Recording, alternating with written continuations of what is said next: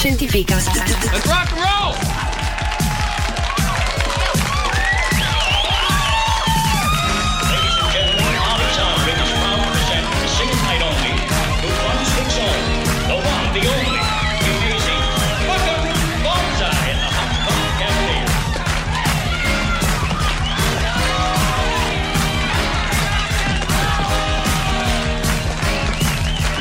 Fantascientificast, puntata numero 40, cifra tonda, ai timoni come sempre Paolo Bianchi. E Omar Serafini. Dunque, eh, non vi lasciamo ovviamente senza un bel po' di fantascienza da portare sotto l'ombrellone, non sarà verosimilmente l'ultima puntata prima delle ferie, perché comunque qualche pillolina ad agosto, periodo morto, come sapete, la lasciamo sempre. E infatti, eh, e tra l'altro stiamo anche collezionando, diciamo, qualche eh, invito al bar di Prora di tutto rispetto, veramente pezzi grossi. Abbiamo avuto pe- poco fa il dottor Manhattan, ma è solo l'inizio. La nuova stagione che si andrà ad aprire vedrà veramente la partecipazione di veramente persone che eh, Di un certo di livello. un certo livello, diciamo così. E, e- il dottore è solo l'antipasto. E il dottore è solo un antipasto, esatto.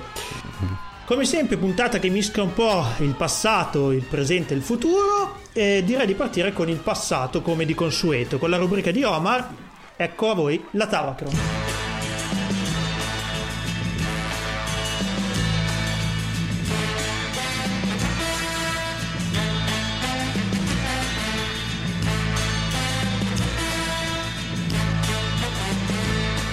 Dunque, dicevamo, fantascienza del passato, l'oggetto della nostra rubrica a Tavacron. E Omar, cosa ci parlerai oggi? Dunque, prima di tutto Paolo una, do- una piccolissima premessa. Dunque, come ben saprai, eh, beh, i nostri ascoltatori no, ovviamente, eh, all'interno dell'azienda in cui lavoro, per quanto riguarda gli standard del, eh, che diamo ai, eh, come standard dei computer name che diamo alle varie macchine che mettiamo in rete, sono basati su maniera ferrea e cardinale sull'universo di Star Trek, no? Se, se è fatto fuori tutta la flotta Hypertrack. Bravissimo, a esatto. livello- Però in quel particolare frangente eravamo completamente offline, dunque per trovare un, un nuovo computer name, dato che avevamo esaurito quelli che a memoria ci ricordavamo, ho dovuto ritirare fuori l'altra Bibbia insieme all'Hypertrack di Luigi Rosa, che è l'enciclopedia ufficiale di Star Trek di Michael e Denise Okuda.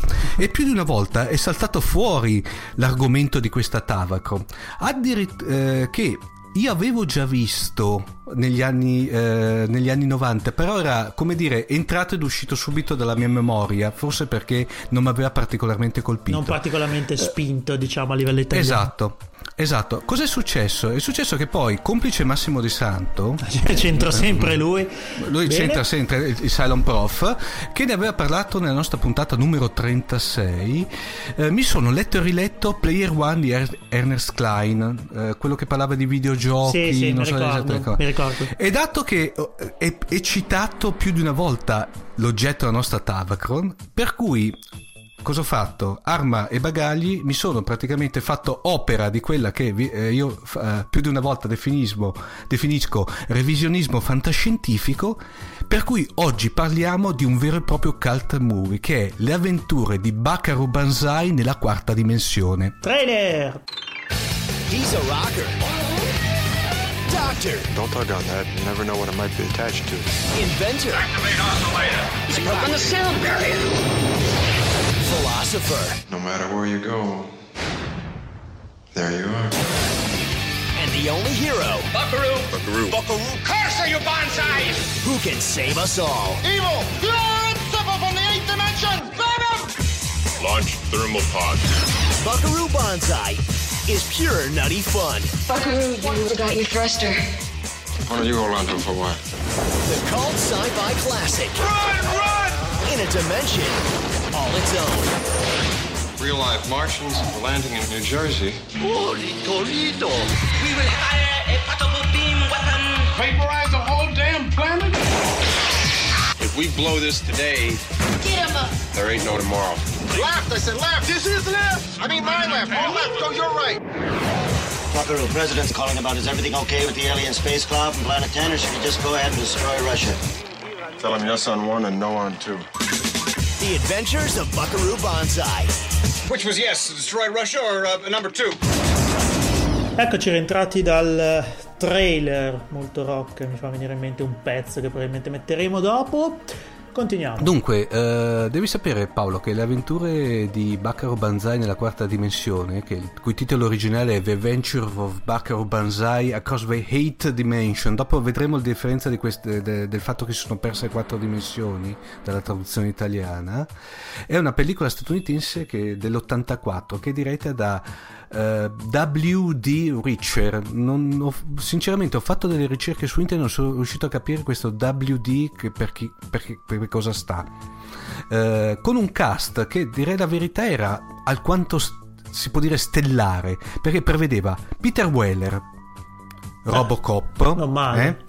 Robocop, ultimamente Star Trek Into Darkness, uh, Odyssey 5, una, una serie fantastica. Sì, una, un, un attore, attore, non diciamo da prima esatto. linea, però sicuramente notabile. Poi John Lithgow, The Day After, 2010 l'anno del contatto, il recentissimo Interstellar e poi era quella, uno dei... Pot- recentissimo non ancora esatto. uscito. okay. okay. Eh? E sarà una probabilmente delle rivelazioni mm. delle de, de, de, prossime fantascienze okay. perché poi ne parleremo, insomma, una delle poche cose originali che probabilmente esatto. uscirà nei prossimi mesi. Poi, uh, e poi quella bellissima serie televisiva che era molto sopra le righe che era una famiglia del terzo tipo che era ah, okay. sì, Poi sì, abbiamo eh, commedia, sì. tipo una cosa del Poi aveva, abbiamo Ellen Berkin, ok? Eh, che lì tra l'altro secondo me è in forma strepitosa in quel film lì e qui mi fermo.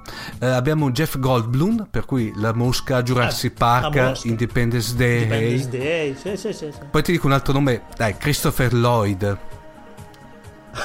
Porco cane, okay. alla faccia del, del, del film. Eh, poi avevamo Vincent Schiavelli che ai più non dirà niente Paolo, però è uno di quei caratteristici americani che lo trovi come il prezzemolo.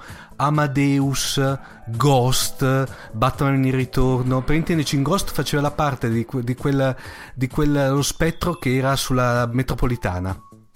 Mm, okay. Sì, ho capito. Insomma, sì, un po' sempre delle parti, sì, parti secondarie, un po'. E poi, okay. non ultimo, eh, che diciamo anche lui un caratteristico che poi molto, è molto utilizzato come doppiatore, è Clancy Brown, per intenderci il famosissimo Sargente Zim di Starship Troopers. ok? sì, sì, sì. Allora, eh, c'è da dire una cosa, Paolo. Qua... Tra, tra, l'altro, sì. scusa, mi, mi sbaglierò, eh, ma questo attore era anche quello che aveva fatto Beef per caso in Ritorno al futuro, o sbaglio clamorosamente? Mi fai sai che non lo sai so. che mi fa vabbè vado, vado a approfondire verificheremo ok no, allora Tranquillo. una cosa quando fu, uh, fu distribuito in patria no? nelle sale cinematografiche fu un, un, fiascone ma di quelli tipo Super Ciuc per intenderci no? perché a fronte di un costo di circa uh, di produzione di circa 12 milioni di dollari di allora per cui ca- caspita cioè un, un bel film in patria ne ha incassato meno di 3 per cui ti lascio immaginare che fiasco è stato. In compenso, però, quando eh, il tutto eh, fu, a questo punto direi anche declassato al mercato dell'home video, è diventato un cool, un cult, ma di quelli veramente a livello. Mh, mm, incredibile che ha ispirato parecchi cineasti e sceneggiatori televisivi soprattutto in ambito fantascientifico che, e che hanno inserito nelle loro produzioni eh, continui riferimenti a questo film. Oltre ovviamente a generare terabyte su terabyte di, di, di, di blog e forum per cui ti ho detto, eh, ha avuto come dire un'onda lunga di ritorno, di rivalutazione. In Italia... Eh, intanto, vabbè, giusto che eh, Clancy Brown no, non ha fatto Ritorno al futuro, ma faceva Victor Kruger. Eh, scusa. Sì, Kruger in eh, Highlander. Sì, Victor Kruger in Highlander. Sì. Ok, eh, mi ricordavo dove l'ho già visto, scusami. Niente. Ok, perfetto, Poi, continuiamo. Dunque, eh, in Italia purtroppo è passato praticamente inosservato, cioè negli anni 90, come ti ripeto, è, è appunto stata la, anche se vuoi la causa della mia, come dire, sì, l'avevo visto, me lo ricordo, eh? è praticamente passato pochissime volte in maniera notturna, nottambula sulle emittenti private. Altrettanto pochissimi passaggi sulle varie pay tv. Compen- è in compenso la splendida edizione in DVD è uscita solamente nel 2003. Per cui mm. ti ho detto, eh, forse secondo me anche lì eh, per via di una sorta di richiesta da parte dei fan anche italiani, no? Ok.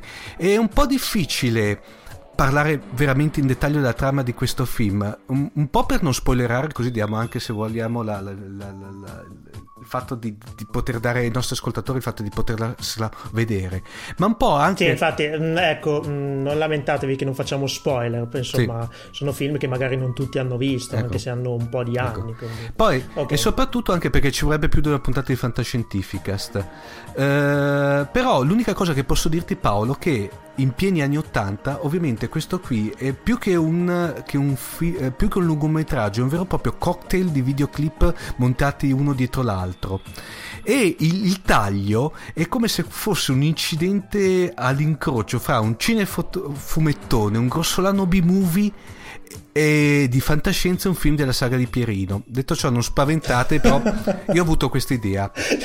C'è anche Alvaro Vitali nel ecco. cast. No, no, eh, no, no cioè, non, fa la, no, non, okay. fa, non, è menzionato nei credits, no, per l'amore del cielo. Non c'è un pernacchio, eh, che no. Per... Vediamo velocemente, vediamo velocemente la trama. Comunque, c'è il, do, il dottor Bacaro Banzai, è un celebre, e qui tenetevi so, forte, che è un fisico, neurochirurgo, musicista, musicista rock e protagonista di una testata fumetti tutta sia tutta sua. Quindi, se vuoi, un personaggio plausibilissimo, no? Cioè, sì, no d'altronde, chiaro, chi, eh, d'altronde, scusa, chi non fa musicista esatto, rock ecco. e fa il neurochirurgo, il fisico, eccetera. No? Eh, esatto. Tra l'altro, a un certo punto, il dottor, il dottor Banzai cosa fa? Eh, inventa un marchingegno che, rie, eh, che, riesce a strappare il tessuto nello spazio, oh, nel, nello spazio-tempo, permettendogli di viaggiare attraverso l'ottava dimensione e senza volerlo um, scatena una guerra fra la Terra e questi alieni interdimensionali.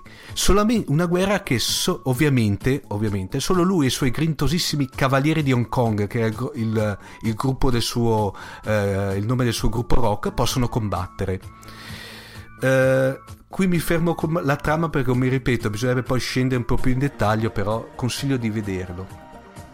Purtroppo per fortuna Paolo il sequel premesso nei titoli di, eh, di coda che il cui titolo ipotetico era Bacaro Banzai Against the World Crime League non, non vide mai la, guerra, eh, la, la luce perché ovviamente eh, come dicevo prima al botteghino è stato un fallimento incredibile Totale. Eh, però i creatori eh, originali della serie hanno comunque portato avanti eh, la storia del dottor Banzai con dei prequel e dei sequel nei fumetti attraverso delle miniserie stampate da due case, la Blue, Be- Blue Water Production e la Moonstone Pub- Publishing. Ah, Moonstone, ok. Sì. Eh, ovviamente, come ho fatto notare prima, che il titolo originale citava un'ottava dimensione.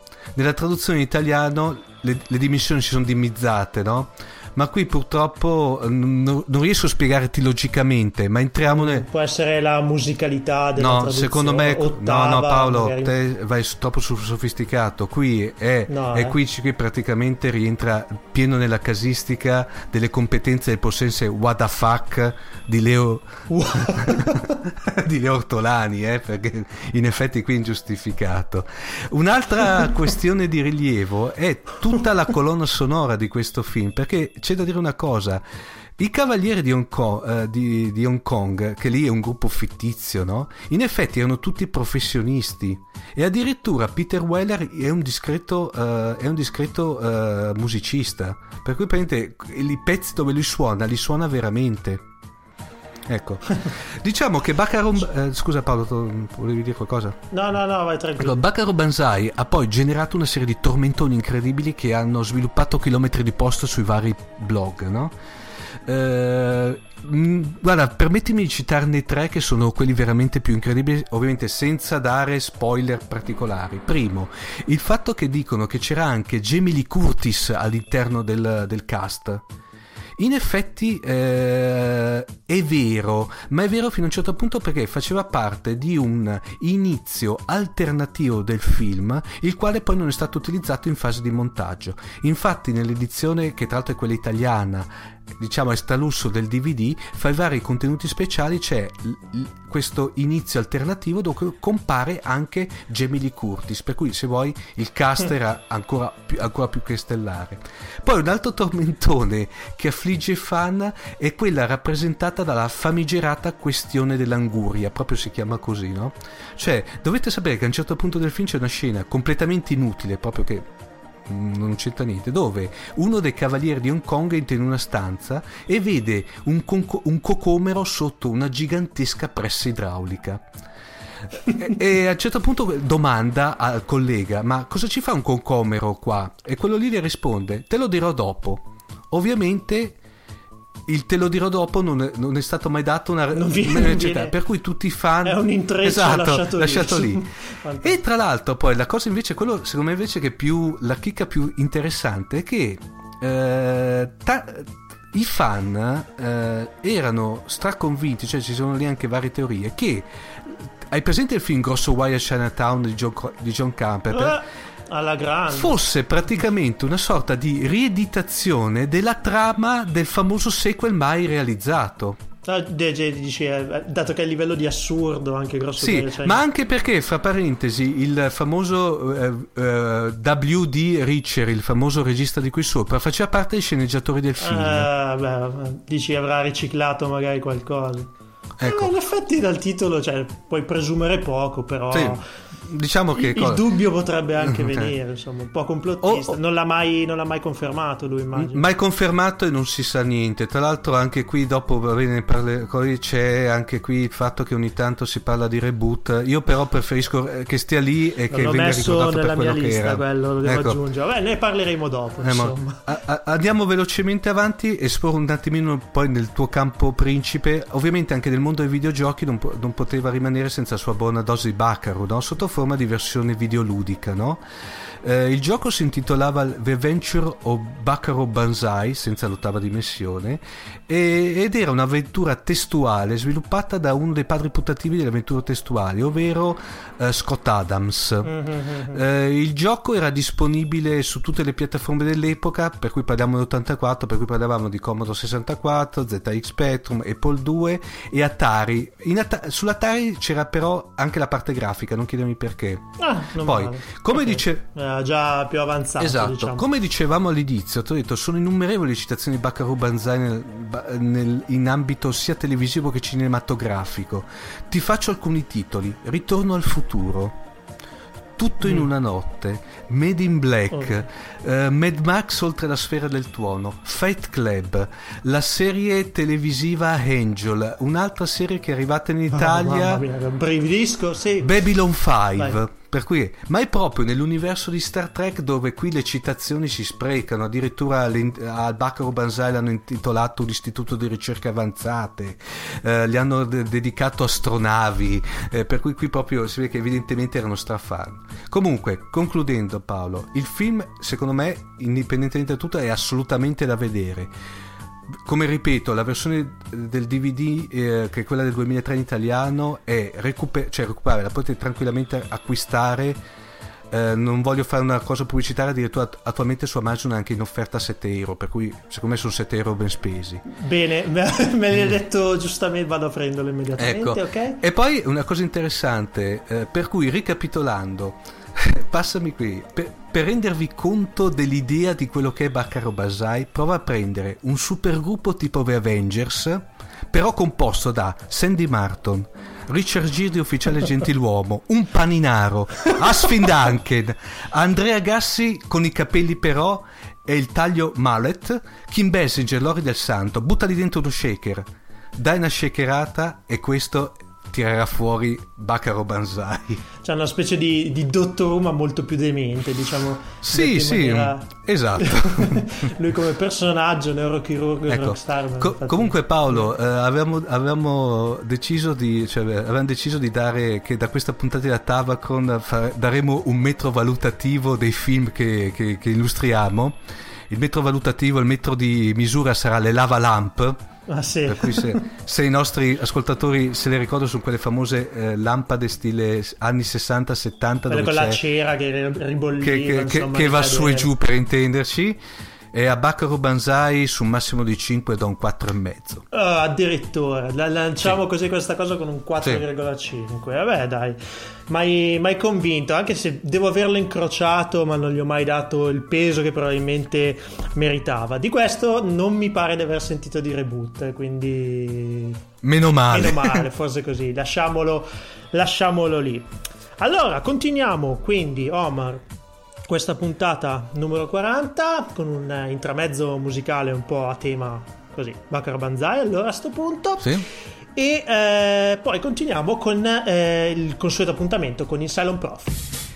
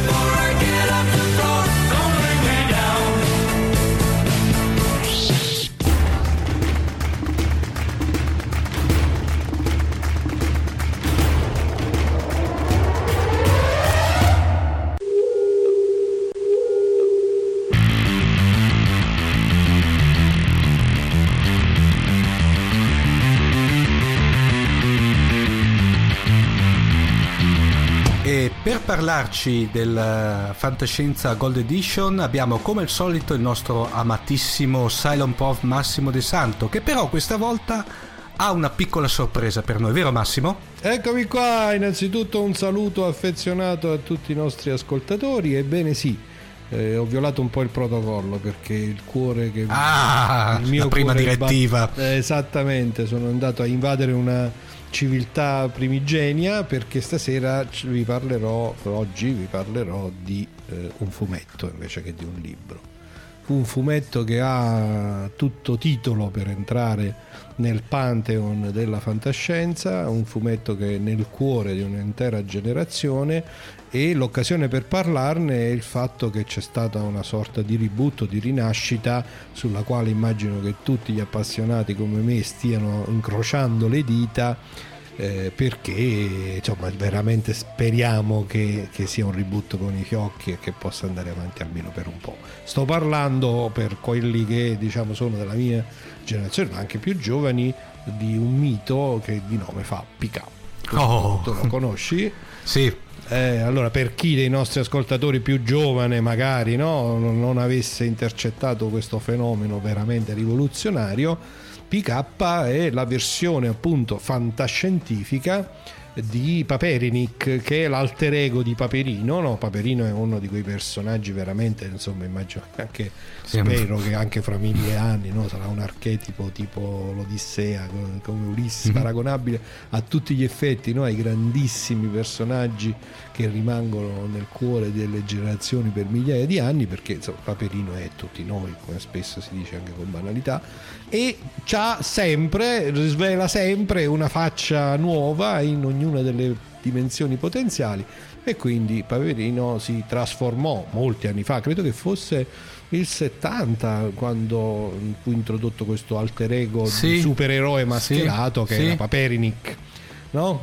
Eh, e a un certo punto, verso la fine degli anni de- del, del millennio scorso, perché credo che PK sia posizionato più o meno a cavallo, esatto, negli anni di transizione tra la fine degli anni 90 e gli inizi degli anni 2000, quindi a tutti gli effetti appunto un fumetto millenario, ci fu questa gena- genialata di trasformare il Paperinik che era comunque insomma un, personaggio disneyano a tutto titolo eh, ambientato pa- Paperopoli con avventure sì ovviamente l'eroe mascherato i superpoteri ma in realtà tra l'altro Paperinik superpoteri non ne ha trasformarlo invece in una vera e propria epopea di fantascienza in cui dal primo istante innanzitutto c'è proprio un, un restyling proprio da un punto di vista come ci vuole fumettistico, no? quindi mm-hmm. il formato del magazine, i colori, l'impostazione delle pagine che per la prima volta andavano un po' verso il fumetto diciamo americano, no? il, il sì. taglio dei fumetti della Marvel di quei tempi, ma con una scelta di carta patinata, di colori veramente di grande classe e soprattutto una trasformazione completa della trama nella quale appunto Papernik diventa PK e PK ha a che fare dal primo istante con un'invasione aliena. Comincia subito, senza cioè, dubbi. Di botto, praticamente. No, di botto con un concetto di invasione aliena. Naturalmente all'epoca un po' edulcorato, nel senso che questi alieni alla fine trasformavano almeno nei primissimi numeri trasformavano la gente in diciamo avevano questo effetto che chiamato cool flame che sostanzialmente mm-hmm. significava che gli succhiavano via le emozioni no? eh, però questa cosa nel corso poi della prima serie di PK che è quella a cui si fa riferimento per gli appassionati in questo corso, in questo sviluppo, in realtà eh, c'è una trasformazione drammatica crescente, per cui pur restando in un universo comunque tutto sommato disneyano, vengono introdotti personaggi molto forti. Eh, c'è una linea articolati ar- ar- sviluppati con una, con una... ma c- poi ci sono veramente tutti i temi della fantascienza se ci pensi mm. c'è da subito un robot dotato mm-hmm. di mhm. intelligenza. C'è un'intelligenza artificiale, uno, intelligenza artificiale mm. di nome 1, che è un'intelligenza artificiale senziente e che diventa un coprotagonista dal primo numero. Non contento di questi ci sono personaggi, c'è un uh, giornalista che si scopre, essere, si scopre, essere, a sua volta un robot umanizzato, diciamo a Mochivò mm-hmm. alla Cylon, mm-hmm. all'approccio di Sidoni, sì. anche se il personaggio in questione è, è diciamo, caratterizzato da un aspetto positivo.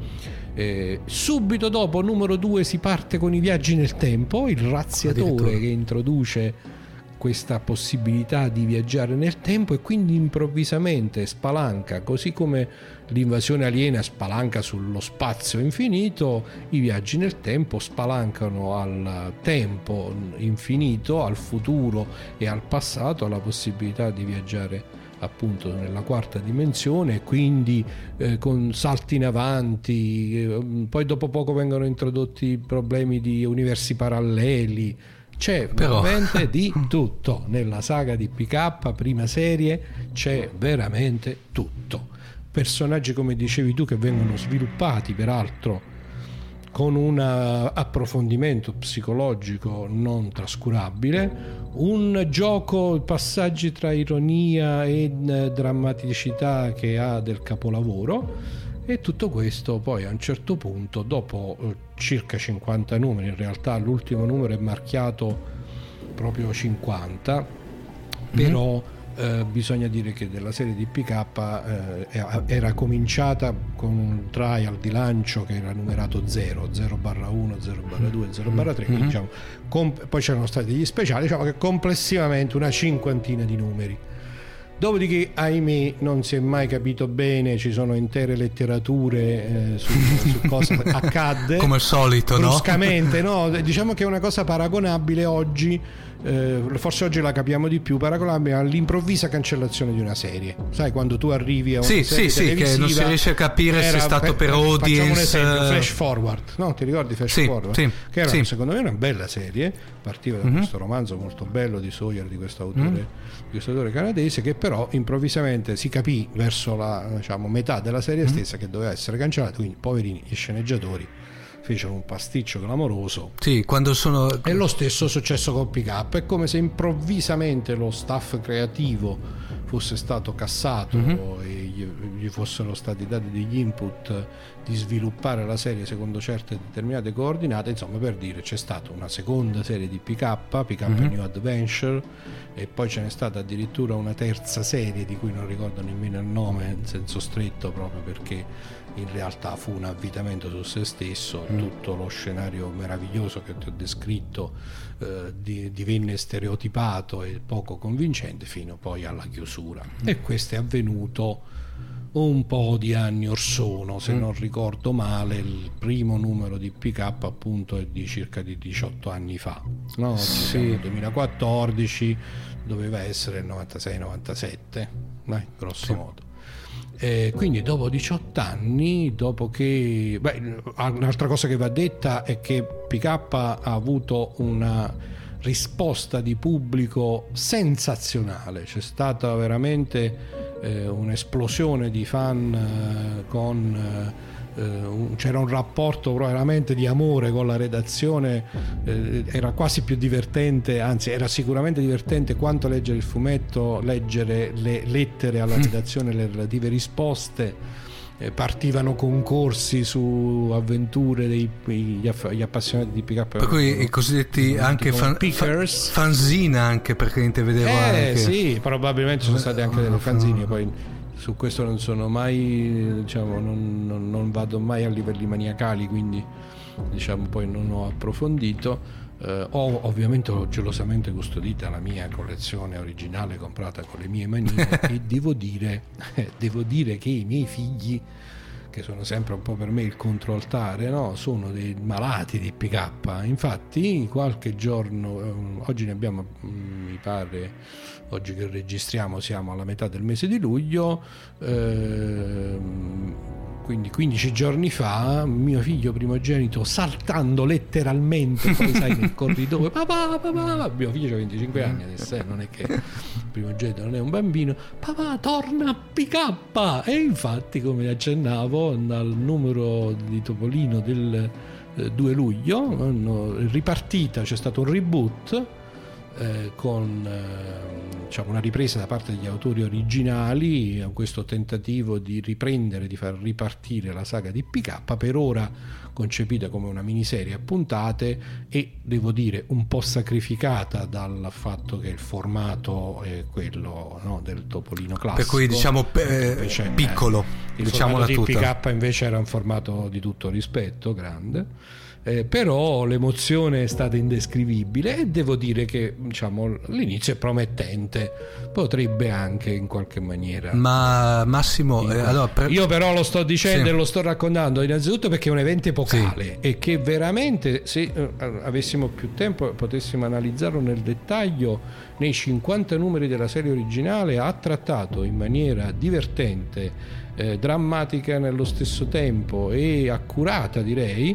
eh, veramente le principali tematiche della fantascienza quelle che fanno proprio il pane quotidiano Mhm. eh, le razze Ma- sconosciute buone e cattive dimmi Ma, scusa no, ti dicevo che secondo me proprio quello è il, il- il- il fattore vincente di Pick Up è stato il fatto che vedavamo un personaggio che veniva considerato non so da- dalle generazioni attuali però dalle nostre generazioni come qualcuno di casa di famiglia cioè Paperino Sì, certo. proiettato nel- in, un, in qualche cosa che noi amavamo eh, ugualmente cioè la fantascienza La fantascienza. è un po' come, Certo. passatemi il termine, come se io fossi un bambino e, ved- e avrei vis- e vedevo mio padre in un episodio di Star Trek. Sì, ma poi era un'operazione totalmente innovativa per il fumetto italiano. Scusa papà, eh? Scusa. Eh, per il fumetto italiano era un'operazione totalmente innovativa.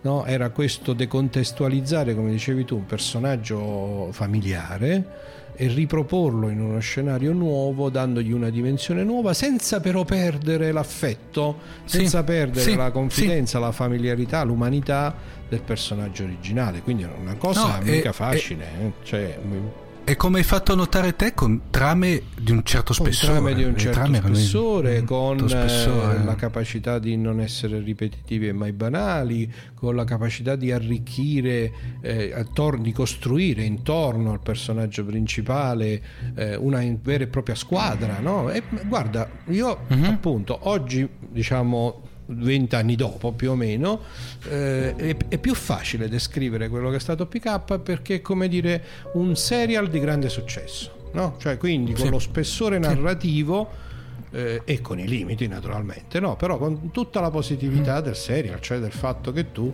hai un arco temporale, un numero di pagine nel caso dei fumetti in cui tu puoi esplorare la psicologia dei vari personaggi, puoi far nascere degli affetti piuttosto che degli odi no? e, e svilupparli e portarli all'attenzione dello spettatore, in questo caso del lettore e, eh, in maniera tale che eh, diciamo, non c'è più nemmeno tanto bisogno della storia in quanto tale quanto piuttosto delle relazioni che ci sono tra i personaggi.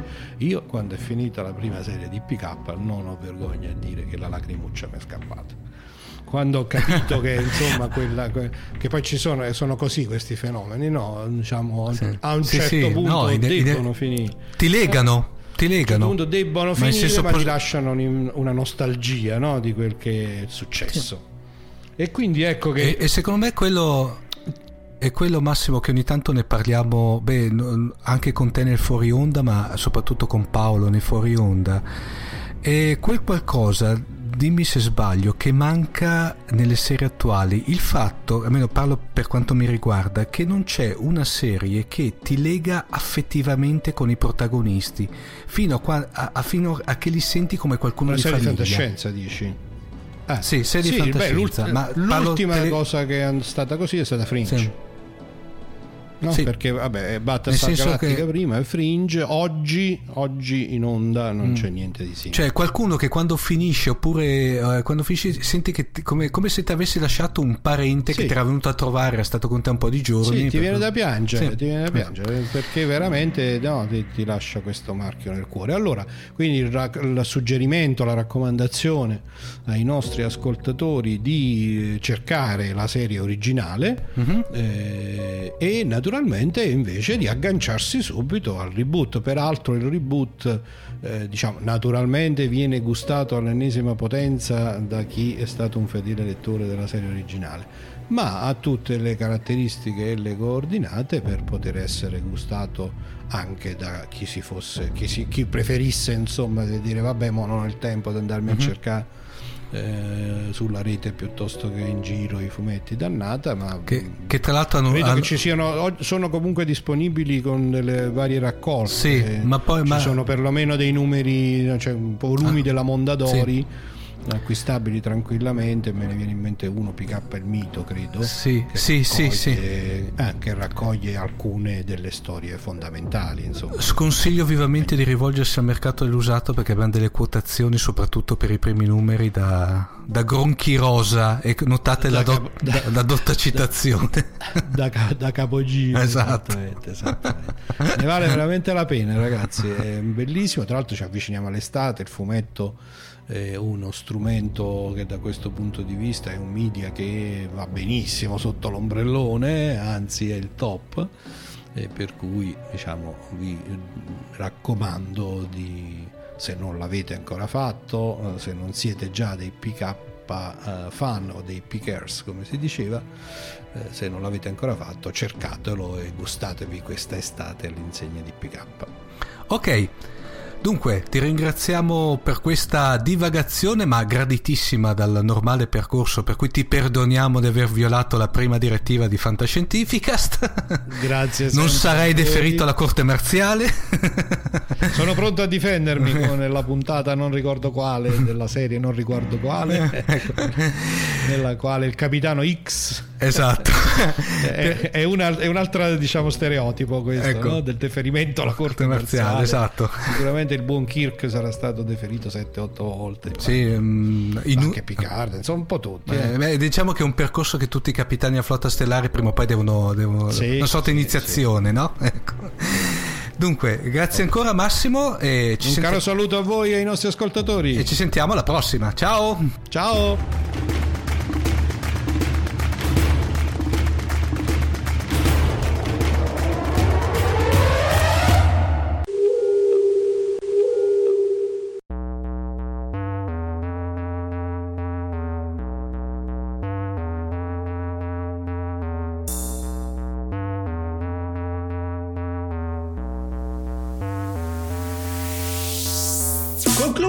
Consueto appuntamento con il Silent Prof che saluto e mi scuso per non essere stato presente durante l'intervista, ma vabbè, questioni diciamo lavorative. Passiamo alla parte finale di questa puntata numero 40. E Qua c'è la polemica, finalmente Ecco. anche a Fantascientifica è arrivata la Oh, polemica. meno male, un po', Come sapete, un po' di sana polemica.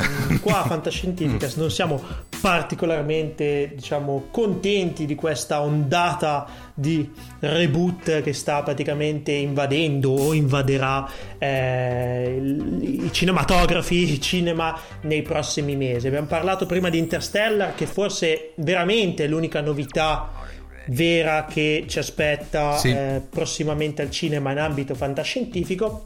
Ora vorrei fare un elenco di film, diciamo, nerd barra fantascientifici che dei quali sono stati annunciati i cosiddetti reboot, una volta si chiamavano remake, adesso si chiamano reboot, perché probabilmente così fa più, fa più figo, diciamo, fa più figo. Fa più Adesso fico. si sono inventati questa- questo termine abusato. Allora, arriviamo, iniziamo con una cosa che ha destato veramente, eh, come dire, orrore sotto, sotto più livelli. L'ho letto su molti blog Sì. del dottor Manhattan in primis, eh, poi Mondo Nerd e quant'altro.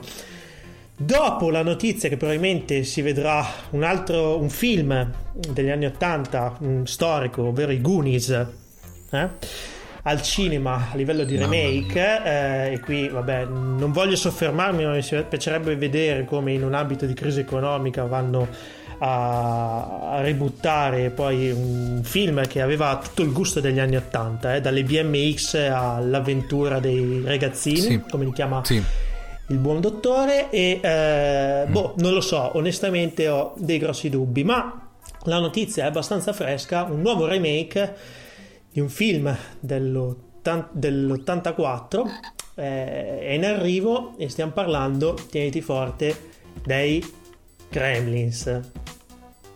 E qua ragazzi si Oh, parla Madonna. di gizmo in computer grafica probabilmente ed è una cosa veramente che a me non fa dormire la notte, Mm, come dice il buon Leo Ortolani, perché eh, avevano tutto il fascino del- dei Muppets, no? se vogliamo, se non sbaglio anche... ehm, sì... mm, Frank Oz mi sembra del- che il creatore dei Muppets Sì. era, era dietro comunque la sceneggiatura in quegli anni si faceva largo uso di pupazzi Erano patatosi. il mago dei pupazzi Pucciosi e patatosi. e, e quella patatosità Sì. tipica di, di Gizmo, insomma, e quell'umorismo molto 80, molto, molto semplice Sì. dei Gremlins, onestamente, non so quanto possa far presa 30 anni dopo. Ma, ma poi c'era anche, tra l'altro, che adesso spero che dopo me lo facciano in tono splatter, la seconda parte del film, che era quello splatter, ma splatter sempre patatoso, eh? Perché ti- Sì, cioè una cosa molto, molto soft, insomma, adatta ai ragazzini, non era, non era niente di,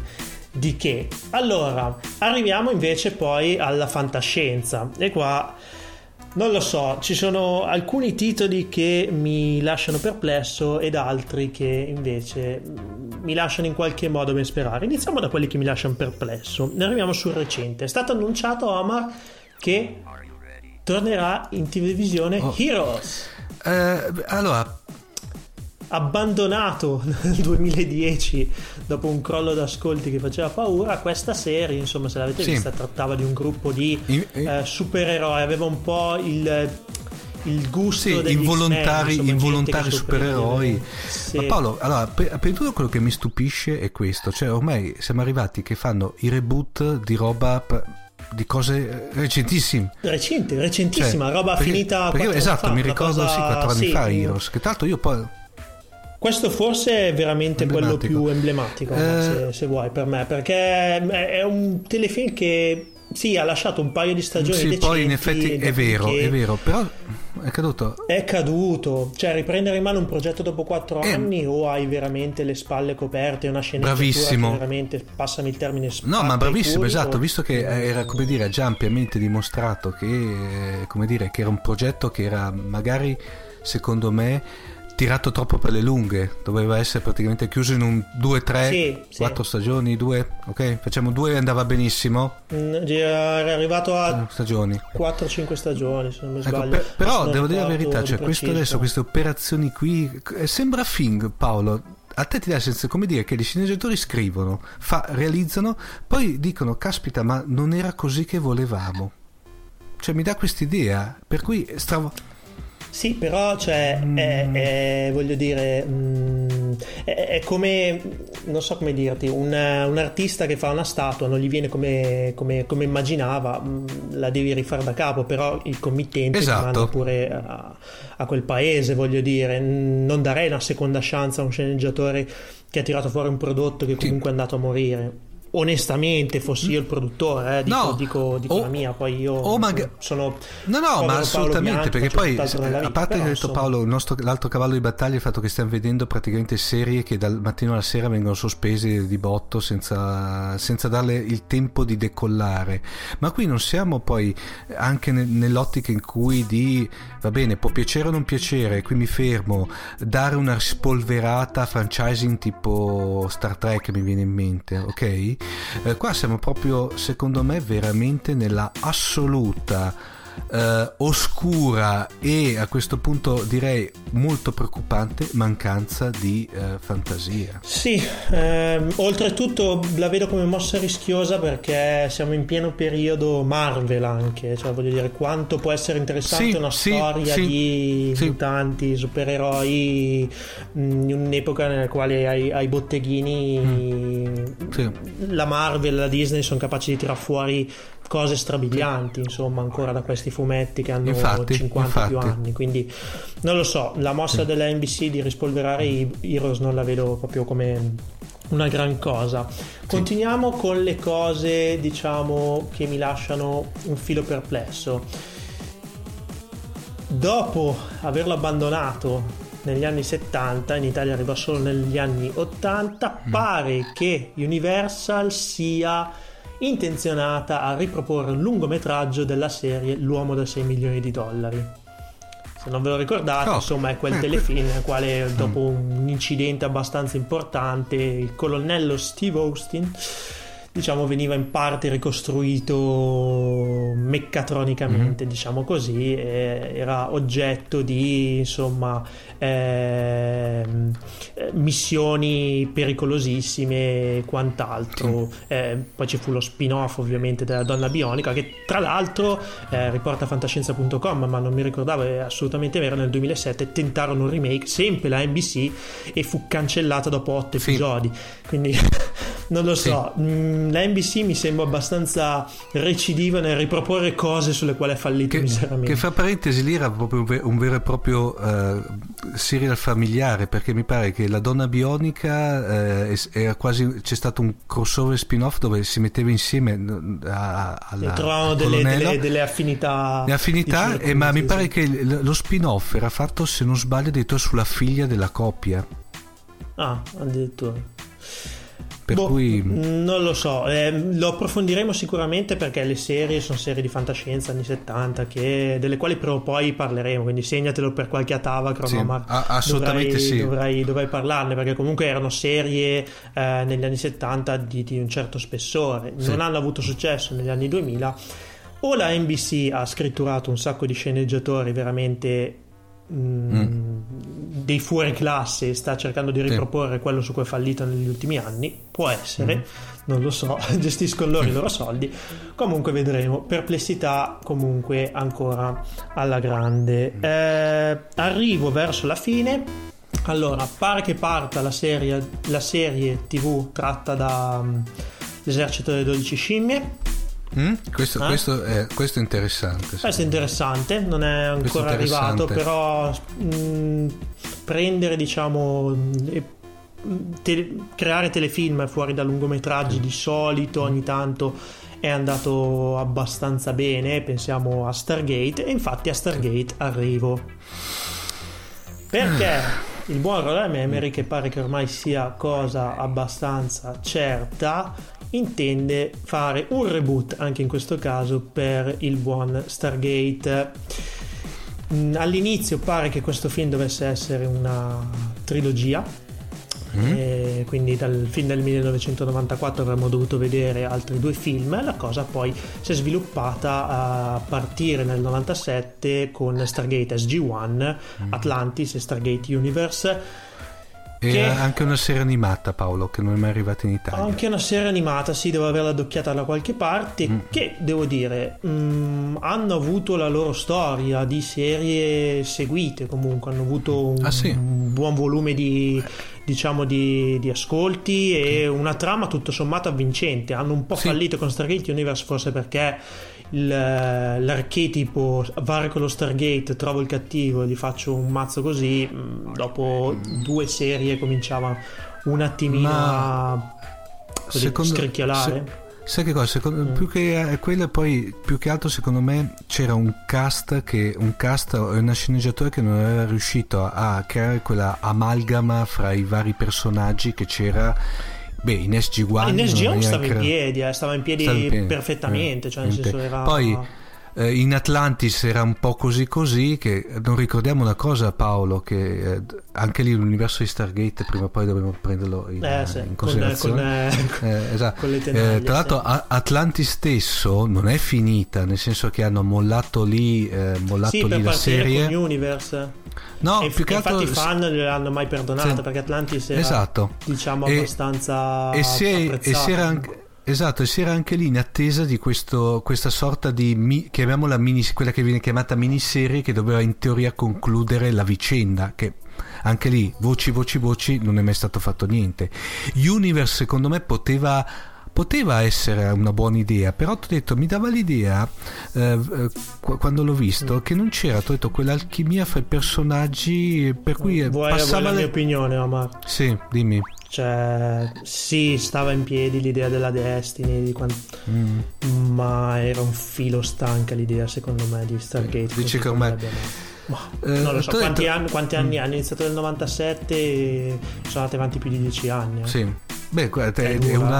Hanno dieci fatto, la stagioni- Golden Mayer ha già fatto secondo me Eh. i miracoli portare Sì. avanti una serie per 10 anni Perché parlano di. 10 stagioni di SG1, 4 stagioni di, eh, di- di Stargate, 2 di Atlantis, Atlantis. 2 di mi pare di Universe, mi pare. Eh, e poi se non sbaglio c'erano anche i film di raccordo perché hanno fatto mi pare Sì, la bellezza sì. Di, di fi- di due film di raccordo e addirittura ultimamente Paolo era uscito eh, il primo episodio della serie televisiva SG1 in una sorta di director's cut rimasterizzata con scene inedite e effetti speciali rivisti Eh, Ehm, Paolo non lo so perché per me Stargate ehm, non dico che vai a toccare un filo di Mm. diciamo di, di cose un po' sacre cioè non dico a livello Cioè, di Star esatto, Trek sì. però No, no, ma è ovvio Paolo, su serie così lunghe, così articolate e così ramificate, secondo me è il pericolo è lì del reboot, cioè vai a toccare un qualcosa che già bene o male nel tempo e nella- nel tempo con una pseudo coerenza più o meno plausibile, però sì è esistente. andato avanti per la sua strada Esatto. e si è fatto un suo universo insomma Esatto. I- invece Paolo, una, non so se tenere al corrente che mi è venuta in mente, guarda, mh, poco prima che iniziassimo a, a- diciamo che iniziassimo a, a mettere giù la scaletta che avevamo deciso di parlare di questa cosa. Un- una serie che non ha mai visto la luce, che se ne parlava invece ampi- ampiamente, era il sequel, chiamiamo il sequel televisivo in Mm. termini di seriale di 2012, di quel film catastrofico che era uscito Eh, me la sono persa io questa onestamente Que- si parlava, si parlava sinceramente anche lì che doveva esserci un sequel che parlava fondamentalmente della ricostruzione del mondo dopo il cataclisma, no? Che poi dopo era stata mh, tramutata in una sorta di, eh, di, di possibile eh, serie televisiva molto corta perché si era, già, era- si era già deciso che era tipo una stagione di 12 episodi poi si vedeva come andava avanti che però anche lì annunciata, sbandierata e morta del nulla Vabbè, come tante rumors diciamo che, Beh, che girano in rete. Io diciamo che ho preso quelle che sembrano le rumors più, Mm. Più accreditate, diciamo così, quelle che beh, sembrano avere già le gambe per andare. Esatto, esatto. Paolo, Concluderei, sì, dimmi. No, il, il- il peccato è che soprattutto dal, dal punto di vista, io parlo cinematografico, caspita, e, e- e e lo viviamo in ogni puntata di, di Fantascientificast con i racconti del Silent Prof.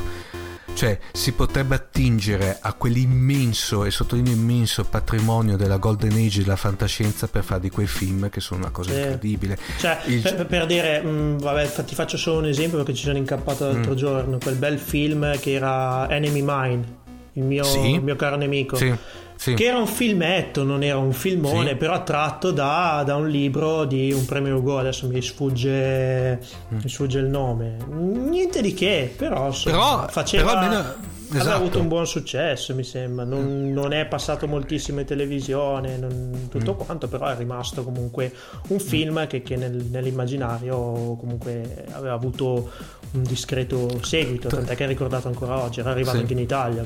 Già... Sì, fra parentesi lo sai che su, quel- su quell'episodio lì c'era stata una causa legale perché praticamente era stato, il film era stato scoppiazzato di un episodio di Enterprise e i sceneggiatori del film li avevano denunciati per plagio praticamente, poi dopo si erano messi Ne, d'accordo. ne parleremo magari Andiamo- quando approfondiremo Ecco. anche Enemy Mine, che, che sicuramente è qualcosa di cui parlare in quel Sì, catalogo. molto Ci sta dando romantico. molti spunti. Omar. Sì, sì, io sto Insomma, segnando tutto. Come- eh, concludo dicendo che invece poi è, tratto, sta- è, sta- è stato tratto un pilot che l'ho visto abbastanza carino diciamo eh, da eh, il film che invece non aveva avuto molto successo nel 2008 2009 non mi ricordo bene Legion che era quel film Mm. nel quale si immaginavano che gli angeli arrivassero sulla terra e possedessero gli esseri umani come punizione divina per le nefandezze Malefatte. insomma, del- della terra eh?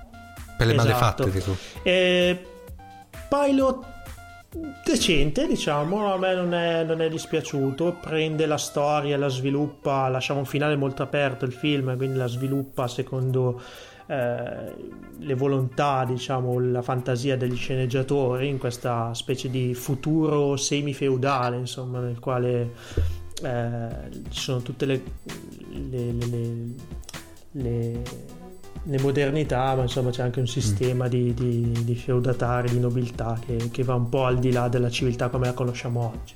Carino, vediamo se avrà le gambe. Però insomma anche qua siamo sempre nell'ambito, sviluppiamo qualcosa da, da- da- da un pezzo, che non è male, eh, ripeto, però insomma... Quindi aspettiamo novembre in, in testella per vedere qualcosa di originale e poi vedremo un attimo che cosa ci regaleranno. Le notizie per il momento non sono di cose diciamo 100% originali. Va bene così comunque, vedremo, vedremo cosa succederà. Sì. Direi di andare a conclusione Omar con i contatti dunque. Assolutamente sì, allora abbiamo la nostra pagina, il nostro sito internet per cui www.fantascientificas.it eh, al quale è collegata la nostra mail info chiocciolafantascientificas.it Eh, una, post- una- una- una nota qui Paolo, vi rispondiamo, non preoccupatevi, eh, non è il nostro canale favorito però vi rispondiamo se ci scrivete.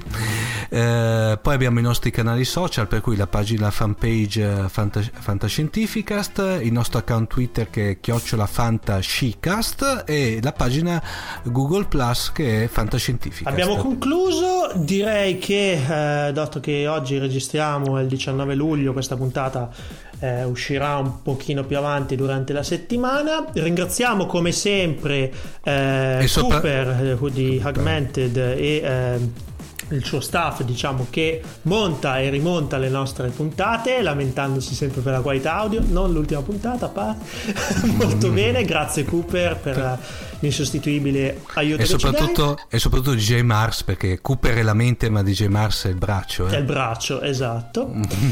e niente, quindi prima delle ferie sicuramente comunque vi lasceremo qualcosa su cui riflettere, chissà, magari inizieremo con una serie di ospiti che qua avevo annunciato, ma ovviamente non svelerò oltre. Concludiamo la puntata 40, ci diamo appuntamento prossimamente. Ciao ragazzi. Ciao.